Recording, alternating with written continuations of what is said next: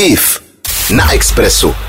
Někteří lidé považují poruchy příjmu potravy za určitý druh životního stylu nebo volby pacienta, ale ve skutečnosti se jedná o závažná duševní onemocnění. Mají vliv na tělesné i psychické funkce organismu a narušují také eh, společenské uplatnění a sociální život postižených osob.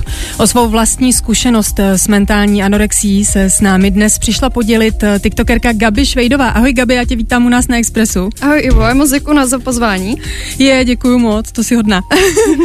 Eh, bavíme se teda o poruchách příjmu potravy. Kdy jsi zjistila, že ten eh, způsob, jakým se stravuješ, už není běžný a že je potřeba s tím vlastně něco dělat? Hele, tak já jsem začala hubnout nějak před 16. rokem a vlastně už nějaký dva měsíce potom, co jsem začala hubnout, tak jsem si začala uvědomovat, že na tím vlastně ztrácím kontrolu, nebo spíš to jídlo má kontrolu nade mnou hmm. a že jsem tím hrozně posedla a že moc řeším jako to, co jim, kolik toho jim a tak. Hmm. A máš pocit, že, protože takhle, ono se často říká, že jsou eh, poruchy příjmu potravy eh, psychického rázu a že zakrývají nějaký hlubší problém. Ty víš, kde byl třeba ten původ té nemoci zrovna u tebe? Hele, já si myslím, že u mě to bylo určitě tím, že já jsem měla vždycky hrozně nízký sebevědomí.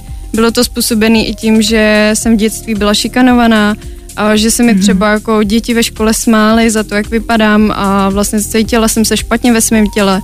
Ty Takže jo, teď vlastně... ty, ty jsi úplně krásná, jak jsi mohla cítit špatně. Jež, děkuji. A tam to teda vzniklo vlastně. No, takže právě jsem se snažila zavděčit se tomu okolí a snažit se po, vypadat podle nějakého jako uh, ideálu krásy. Hmm. Gabi, uh, uvědomují si lidi jako na TikToku, jak závažná je tahle nemoc? Ale řekla bych, že jak kdo. Jsou lidi, kteří o tom třeba mají povědomí nějaký a přemýšlejí nad tím a uvědomují si, že to je vážný, že to je nemoc, na kterou se umírá ale zároveň se najde i druhá skupina lidí, kteří jsou schopní si z toho dělat srandu. Jo, taky to nejese, prosím tě. No, podle. přesně, takže to není nic hmm. těžkého, běž do mekáče, najese a jsi vyléčená, ale přitom jakoby takhle to vůbec nefunguje, no. Jasně, že se neuvědomují, že ten problém hmm. je prostě psychologický, že to mentální anorexie, že se s tím nedá, uh, nemůžeš to úplně jednoduše ovlivnit. A uh, když ti píšou třeba holky, prosí tě i třeba o pomoc, nebo jsou v nějaký podobné situaci? Uh, píšou Hele, píše mi hodně lidí, píšou mi teda i holky, i kluci, uh, jakýhokoliv věku. A hodně mi píšou do zpráv, do komentářů, ale já většinou, co jim jako radím, tak hmm. obrátit se na odbornou pomoc. Hmm. Protože já bych strašně ráda jako všem pomáhala a tak, ale není to úplně v mých silách. A na to, aby se člověk vyléčil, tak je potřeba fakt třeba jednou za týden chodit k nějakému odborníkovi, kde třeba hodinu budou probírat jejich pocity, Uh, takže většinou právě odkážu na někoho takového. Mm-hmm. Gabi, kolik si nejméně vážila v té době, kdy to vlastně bylo už jako hodně špatný? Ale úplně nejméně jsem vážila nějakých 38 kilo a to už bylo fakt 38. Jako hodně nebezpečný. Jak jsi vysoká? Uh, nějaký 165 cm. 38 kg, tak to je teda ale fakt strašně málo. Jako. A třeba kolik dní po sobě se s tím pádem nenajedla? Hele, já hmm. jsem jedla vždycky. Jo. Já jsem jedla vždycky, ale jedla jsem tak strašně malý množství, že to je úplně jako zanedbatelný. No. Jakože třeba kostku cukru nebo, nebo sír? Já jsem třeba snědla jedno jabko za den a tak, no. To bylo Jasně. v těch nejhorších jako stádích, pak jsem se zase samozřejmě snažila, měla jsem vždycky období, kdy jsem se snažila jíst víc, pak zase míň a hodně se to střídalo u mě. Ježíš Maria. No já když si to představím, tak vím, že to prostě musí být hrozně těžký. Taky uh, jsem zjistila, že uh, poruchy příjmu potravy jsou hodně jako zatajovaná nemoc. Uh, taky si to tajila, schovávala si třeba někde jídlo, neříkala rodičům úplně, co se s tebou děje a tak dál. Ale tak já ze začátku obecně já jsem hodně zatajovala to, jak vypadám. Nosila jsem velký oblečení a fakt hmm. si myslím, že se mi to jako docela dařilo skrývat Jedla jsem většinou někde jinde, rodičům jsem říkala, že jsem jedla u kamarádky, kamarádce jsem zase řekla, že jsem jedla u rodičů. Jo, a... takže to opravdu tají ty lidi a no, takhle no. vlastně jako byl manipulují s tím, nebo mm-hmm. jako, aby uh, to, se, ten, se na to nepřišlo. Ale já jsem fakt jako zjistila, proto jsem se ptala, jestli schovávala jídlo, že i v různých filmech to vidíš, jako o, o mentální anorexii, že si ty holky jako někam třeba schovají do skříně něco, nebo tamhle prostě, uh, já nevím, někde. A taky se ti to stávalo? Ale já jsem tady to úplně nedělala. No. Uh, ale setkala jsem se s tím hodně třeba v léčebnách, kde vlastně ty lidi se před těma doktorama a sestřičkama snažili to jídlo schovat. Ale Aha. mě tady to úplně to aby to, aby to, to neviděla. No. Mm-hmm. Gabi, co jsi říkala, když se poprvé ocetla na oddělení psychiatrie, nebo jak sama říkáš na svých sociálních sítích v Blázinci? Protože já jsem tam byla taky a to před pěti lety s panickou atakou a já si jako pamatuju, že jsem se hrozně styděla, protože ta psychika je pořád trochu stigma. Měla jsi to taky tak? Ale já jsem měla hlavně strach protože vlastně jediný informace, které já jsem věděla o léčebnách, tak byly takový ty z filmů, jak jo. tam zavřou do místnosti. Přelet nad a kokačím hnízdem. No, no, prostě. a já jsem si nedokázala udělat názor na to vlastně, jak to tam bude všechno probíhat. Hmm. Protože o tom ty informace jako nejsou na internetu, moc o tom lidi nemluví. Hmm. Takže já jsem měla strach, bála jsem se, co mě čeká a Jasně, nejsou selfiečka prostě z léčebny, hurá, tady jsme prostě. No. Jasně. jak dlouho jsi tam byla vlastně? Hele, byla jsem měsíc uh, na psychiatrii v Liberci a měsíc na psychiatrii v Opařanech a obě to byly dětské léčebny. To na sebe jako navazovalo, dva měsíce vlastně se byla pryč. Uh, nenavazovalo a během toho jsem byla tři měsíce doma a vlastně jsem měla relaps a zase jsem Aha, prostě jasný. nepomohlo mi to, takže jsem musela na další léčbu. Hmm, hmm, tak to je docela uh, dlouhá léčba. A ty to bereš vlastně jako pozitivní zkušenost nebo, nebo negativní, jakoby pobyt eh, na těch, eh, v těch léčebnách? Hele, když jsem tam byla, tak jsem tam hrozně nechtěla být. Byla jsem naštvaná na všechny, na doktorku, na rodiče, že mě tam jako dali. No. Ale zpětně to vidím jako tak, že mi to fakt zachránilo život. Že jsem hmm. se tam dokázala, dokázala jsem tam zase normálně začít jíst pravidelně a fakt zpětně to vnímám, takže mě to zachránilo. No. Hmm, hmm. A tebe tam odvezli jako rodiče teda? Odvezli mě tam rodiče, no. Na Proti základě... tvojí vůli? Jako? No, ono právě pod těch 18 let je to o těch rodičích, jak oni rozhodnou Jasně. na základě toho, co řekne psychiatr, takže já jsem úplně na výběr neměla, ale tak jako v hloubi duši jsem jako věděla, že to myslej dobře hmm. a že by mi to mohlo pomoct, no, ale pořád v tu chvíli jsem si to nedokázala tak jako úplně přiznat. A zlobila ses na ně? Říkala jsi jim to nějak? Uh, nebyla jsem nadšená. Vždycky večer, hmm. když jsme měli telefony na půl hodiny, tak jsem jim brečela, ať si mě přivezou, uh, že chci, aby mi podepsali hmm. reverse a tak. Hmm. Ale pak, když jsem byla doma, tak jsem byla strašně šťastná a že jsem vlastně dokázala ten ži- život žít jako zase trochu jinak a že jsem na tom byla pak mnohem líp psychicky. Hmm. A překvapil tě tam třeba něčí příběh, co jste na tom oddělení měli, jako, nebo měli všichni stejný základ toho problému? Asi tam nebyli všichni s anorexí, že jo? Hele, byli tam uh, lidi s různýma psychickými potížemi, byli tam hodně se schizofrenií, sebepoškozování a tak. Hmm. A nejvíc jako mě tam překvapilo, že právě tam byli takový lidi, kteří byli natolik nemocní, že vlastně nebyli schopní normálního života. Hmm. A mně to bylo strašně líto, protože to byli mladí lidi třeba i děti, byly tam hodně malí děti, kolem desíti let. A mě to vždycky strašně mrzelo, že takovýhle malí děti už mají takovýhle problémy. Hmm, protože já se vždy říkám, že jako úzkostné povahy um, mají taky takovou jako přecitlivělost, hmm. že ho, jsou hodně vnímaví, takže si vlastně ten problém i jejich jako bere člověk na sebe. Hmm, určitě. No, tak uh, aby jsme to tady ale neměli jenom genderově nevyrovnaný, tak bych se tě ještě ráda zeptala na to, co kluci a poruchy příjmu potravy, jestli jsi tam nějaký potkala, ale to si řekneme až za chvíli, tady na Expressu. IF na Expressu.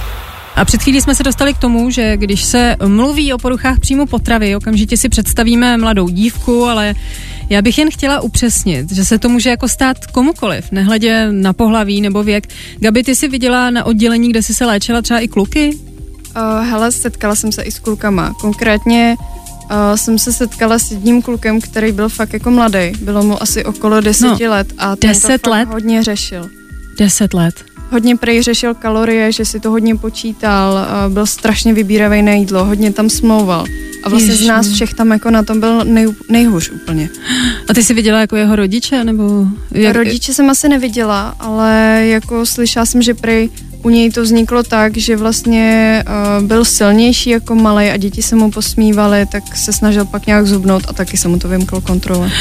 To je šílený. Já teda uh, ještě přemýšlím, jestli byl ten poput toho uh, proč začali, eh, jestli, jestli prostě, jo, takže vlastně teď jsme to zjistili, že ten poput vlastně byl, eh, byl podobný, že to byl taky, taky to bylo to samé. Ono to prostě o tom, jako aby si zhubnul, o tom, aby na tebe lidi koukali jinak, mm-hmm. o tom, aby si uh, před okolem prostě vypadal nějak líp, takže je vlastně důležitý, aby si člověk řekl, že, že vlastně ty názory ostatních nejsou až tak důležitý. Uh, já teda um, Přemýšlím, co ti nakonec nejvíc pomohlo. Byla tam třeba nějaká motivační věta, která ti rezonuje v uších a pomáhá ti, aby se ta nemoc zase třeba nerozjela?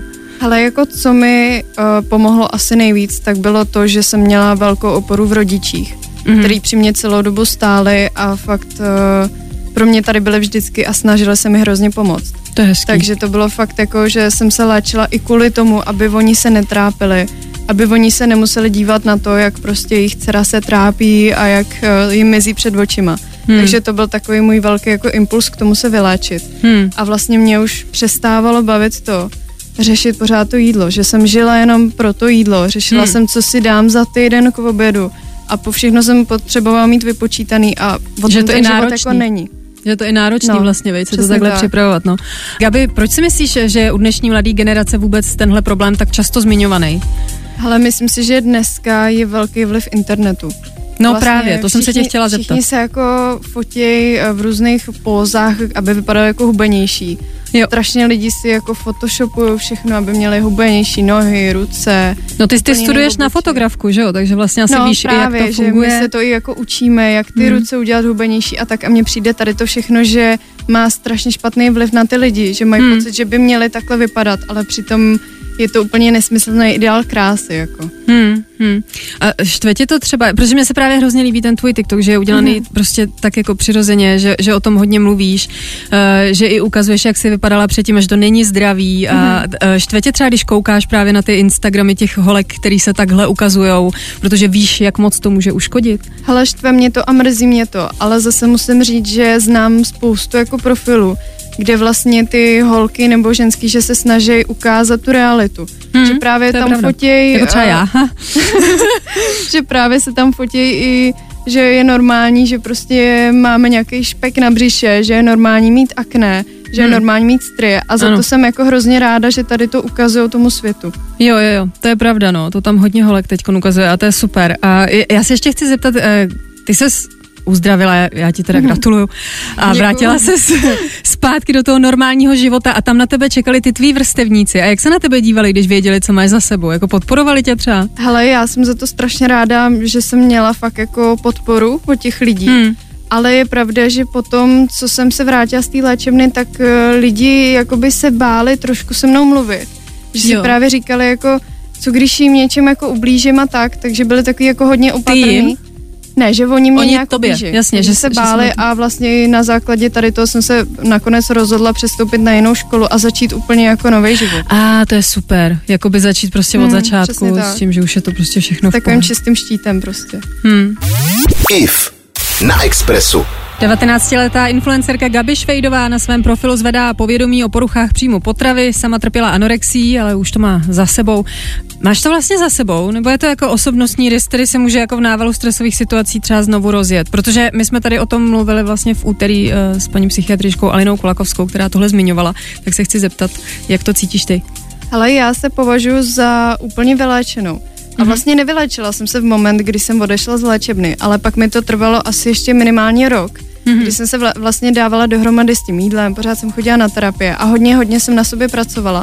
Mhm. A teď si myslím, jako, že žiju fakt úplně stejný život, jako jsem žila vlastně předtím. Mhm. Ale každopádně u anorexie se hodně často stává, že se to vrací. Mám spoustu jako známých kamarádek, který jsou třeba už po desátý v léčebně a pořád do mají toho padají, že jsou vyléčený, pak zase do toho spadnou, Mhm. takže stává se to hodně často a zatím u mě se nic jako neprojevilo a snad ani neprojeví. No, já ti budu držet palce. Jak se, jak se stravuješ teď vlastně? Ale teď se stavu, stravu úplně normálně, jako. Jo, máš nějaký oblíbený jídlo. Oblíbený jídlo, hele, já miluji italskou kuchyni, azijskou kuchyni. Já vlastně jako já vůbec nejsem vybíravý člověk, což je strašně velký paradox eh, vzhledem Dě- k tomu, že jsem měla anorexii, ale fakt eh, já mám hrozně ráda jídlo vlastně. No, teď jo, co jsem dělala, co jsem blbla vlastně. No, přesně, to si taky vždycky říkám, no. No a co by si vzkázala těm holkám, který uh, jsou třeba ve tvém věku a začíná se jim nějaká takováhle uh, porucha projevovat a se třeba bojí to někomu říct, nebo co by si, co by si jim řekla? Ale já bych jim určitě doporučila to, aby se tím netajili, aby se svěřili, ať už rodičům, učitelům, eh, prostě někomu, kdo si myslí, že by jim jako mohl pomoct. Hm. protože je hrozně blbý na to být sám, protože ten člověk vlastně to vůbec nemá pod kontrolou. A během hrozně krátké doby může spadnout na takovou úroveň, že vlastně už se z toho pak těžko dostává, takže je důležité Hmm. to podchytit včas, kdy se s tím ještě dá něco dělat. A zajít za nějakým odborníkem a nestydět se uh, tam jít a nechat si poradit. No tak já ti, Gabi, moc děkuji, že jsi přijala sem k nám pozvání Já do moc děkuji za studia. pozvání. No, uh, byl to hrozně milý rozhovor, ať se daří. Děkuji, to by No. taky. děkuji. 90,3 Express FM. Express FM. S Ivou Freelingovou.